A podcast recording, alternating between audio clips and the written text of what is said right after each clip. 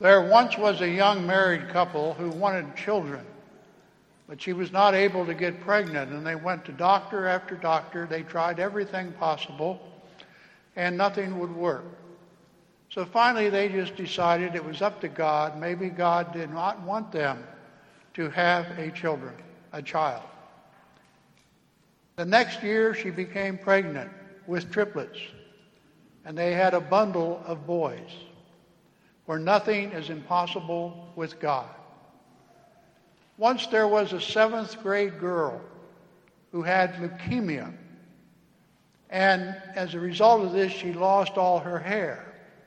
And the kids were not very, they, they were rude about this. She had to wear a wig. Finally, she quit school. And then eventually she went back to school without her wig. She was not expected to live more than a year or two. However, she lived and graduated from high school, got married, and had children. Nothing is impossible with God.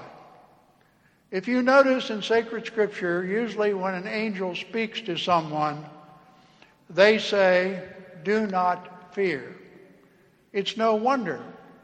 Look what Gabriel told Mary. Blessed are you among women.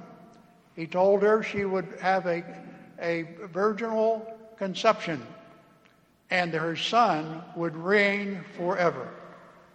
For nothing is impossible with God.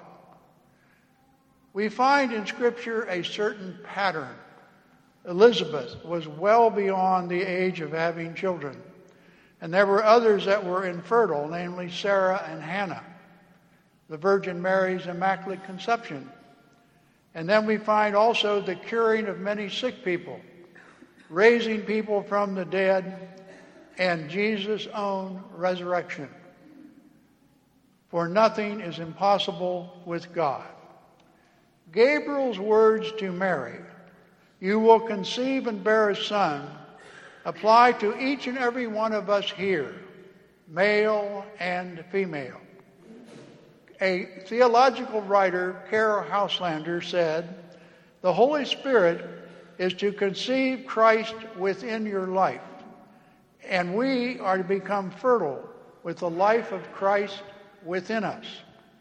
But that doesn't stop here. Like Mary, we are to give the light of life to the world in how we live, what we do, and what we say. Another lesson we need to learn is that Mary hardly said anything. Gabriel did all the talking. Mary asked one question and it was answered. But in the end, right at the end of the gospel, it said, Gabriel said, Nothing is impossible with God.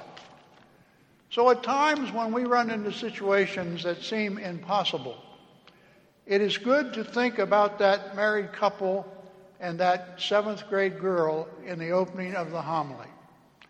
And think about how Jesus' life began and how it ended.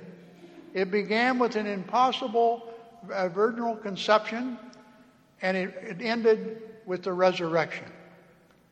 Tomorrow, we will have Christmas Day, and we will hear of Jesus' birth in Bethlehem. The word Bethlehem means a city of bread, which anticipates our Eucharistic bread. So let us rejoice, highly favored children of God. The Lord is with us, and let us always thank God for everything he gives us.